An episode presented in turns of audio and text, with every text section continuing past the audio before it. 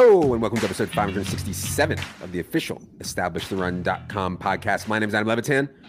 I am joined by two best ball bros Best Ball Mania 1 champ, Justin Herzig, Michael Leone, author of Best Ball Manifesto. Herzig, how's it going today? We're talking best ball. How can it not be going great?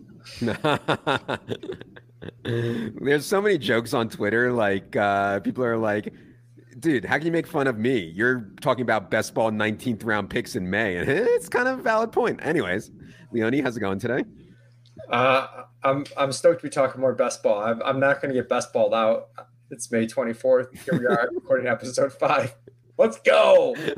We're in no danger of burning ourselves out on best ball whatsoever. Herzig's doing two streams a week. We're doing a six-part series. We're all reading articles. There's no there's no danger whatsoever.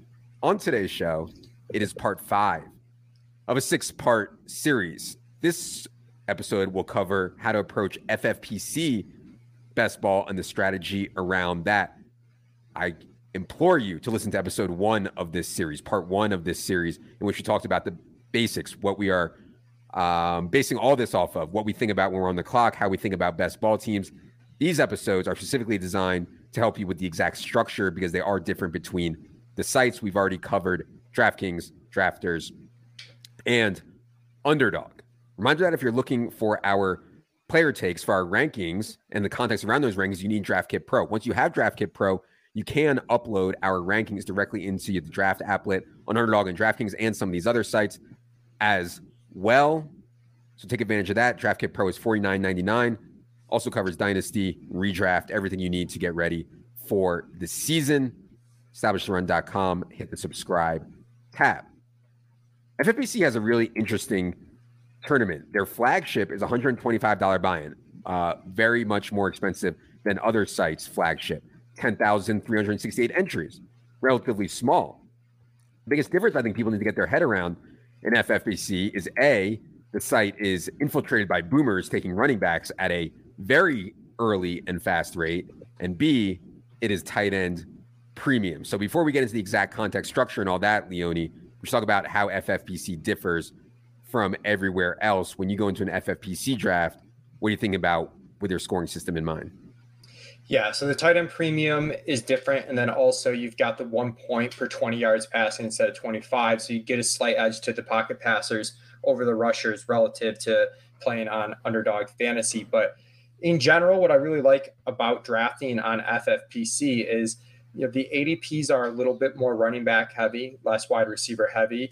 They're a little bit less rookie heavy than you're going to see on underdog. And for me, it sort of suits the way that I like to draft, which is I can build these teams. I don't want to quite say hyper fragile running back teams, but getting one to two running backs early and still being able to build out a substantial edge at wide receiver to take advantage of the full PPR format or to take an elite quarterback or elite tight end early.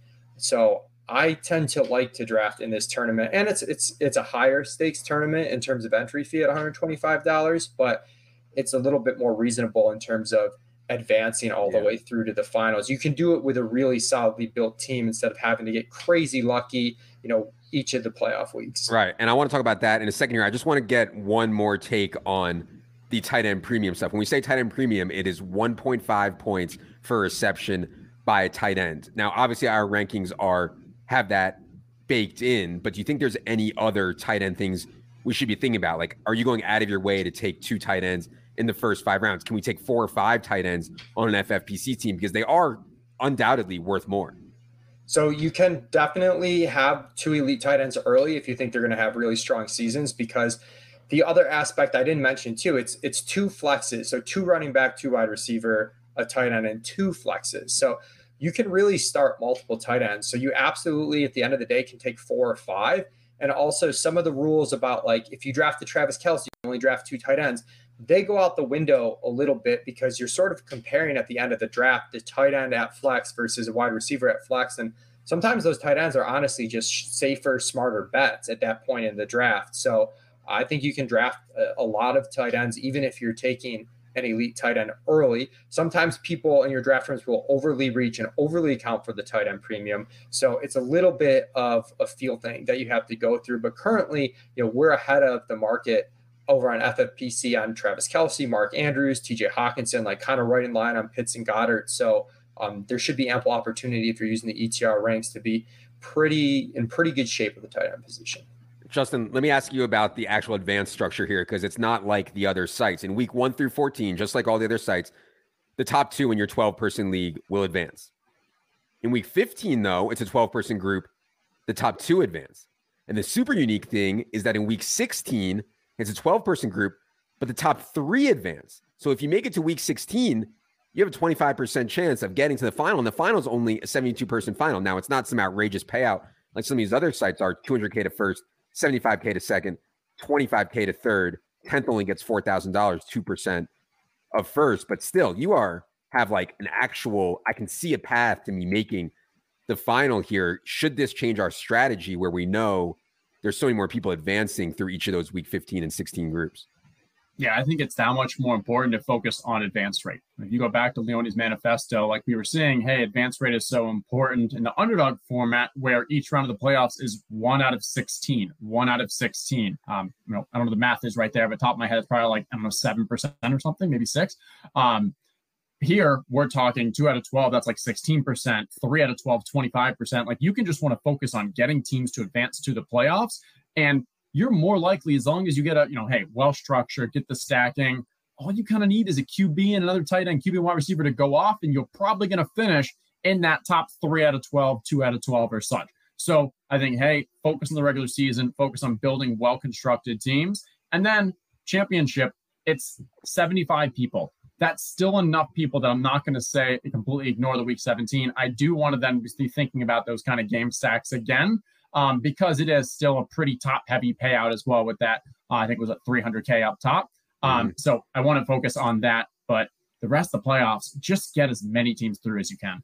Yeah, 72 person final, 200K up top. Leone, any further thoughts on these bloated advance rates in week 15 and 16 and how that might change our strategy? No, I don't think it, it changes too much other than focusing a little bit more on advance rate. We still want to be stacking our teams overall for both season long upside and weekly upside. Uh, I guess the only slight thing is you you know maybe are a little bit robust in some areas because you you don't need to hit the nuts at like any stage until the final week 17. Whereas you know when we did the podcast on drafters, we're talking about like you need to hit the nuts for the regular season. You might go really fragile at a position and 100% assume you know drafting as if you're right. You could dial that back down a little bit here in FFPC. Okay, very interesting. I wanted to go back quickly what you said about running back because my first instinct is when these boomers are taking running backs over and over and over again in rounds one through three. I'm just like, man, I'm going to have the most outrageous wide receiver core these guys have ever seen at both my flexes. I'm going to have wide receivers. I'm going to dominate them at the two starting wide receiver spots, and then I'll figure it out at running back with like, I mean, you know, I'm not. It's full PPR. Like, you know, there's plenty of guys in rounds seven, eight, nine, ten. And by the way, if you're a DraftKit Pro subscriber, we are working on our late round running back targets article. Can go up soon. You know, to me, that kind of leans into zero RB. Leone seems to disagree, saying you can get a couple running backs very early, and then kind of I think you're saying ignore the position from there and still win at wide receiver. I just wanted to double click on there for a second because that wasn't my initial intuitive take. Yeah, I think you can do both. I mean, I will do both types of builds, but just for example, you know, Marquise Brown's a wide receiver we like. His ADP on underdog right now is 78. On FFPC, it's 99. Um, so you just start to see, you know, Jordan Addison, a rookie that's like pretty hard to get on underdog, ADP of 68 there. He's 88 over on FFPC. So you start to see where these rounds that Justin kind of referred to on underdog as dead zones for wide receiver all of a sudden aren't dead zones. And you can start getting that quantity to make up for quality a little bit while still kind of hoping to bank like a legendary running back season early, which we know zero RB is great, but the best way to get one of those hugely important running back seasons is to draft one early. So I kind of like to do like hero running back builds or maybe too early and then a ton of wide receivers. But there are times based on where I'm drafting where I, you know, full zero RB still does work. Where you, you could just absolutely crush the field. And if you are doing full zero RB, I think it's important in that wide receiver mix early that you get an elite tight end um, to take advantage of the tight end premium scoring. You mentioned some wide receivers who are going way later on FFPC, and I assume that means that people are taking tight ends way higher, obviously because of the premium, and also more running backs are going in those like four, five, six rounds than go on underdog. Is that what you're saying? Yeah, definitely. So, um, you know, Najee Harris is going like 33rd overall, and I think he's like around later on. You know, he's, right. Well, he's he's 37th overall on ADP, but but like those add up. Like every single running back's like right. five spots different. Okay. Yeah. It, honestly, it reminds me pretty similar to when I was drafting the BBM and going very strong with the hyper fragile builds because my key was like, hey, I know that people are going to be drafting those running backs in those middle areas back then with the dead zones. Where here, if you draft Christian McCaffrey, you know, normally we're drafting him three overall. He's probably pretty similarly here. So you're not giving up any value by grabbing the running back in the first round, but don't chase that later on when other people are now drafting running backs. That's when then you can get maybe Davante Adams actually falls to like 17, 18 or something, or wherever you are. Um, and that's where it's okay. I'm, I like that hero RB that Leone was talking about. Now let me go with those other positions, and I know I can keep finding value in these drafts. All right. That's to do it for this look at how to approach and attack FFPC's best ball contest. Hope all these site specific shows were useful for you guys. Again, the core was the episode or part one of what we did. If you want to play these different sites, I encourage you to listen to all of these. Hopefully, again, it was a very big help.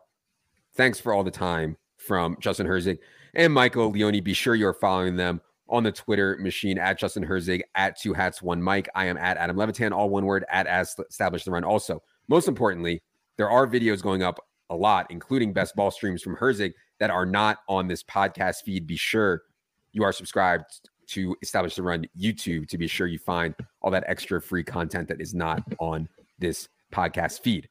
We back later for the final part of this series, which Leone is most excited about advanced and counterintuitive strategies for best ball. If you've never had the sex before, that will be the episode for you. For Justin Herzig. For Michael Leone. For producer Luke. I am Adam. Good luck, everybody.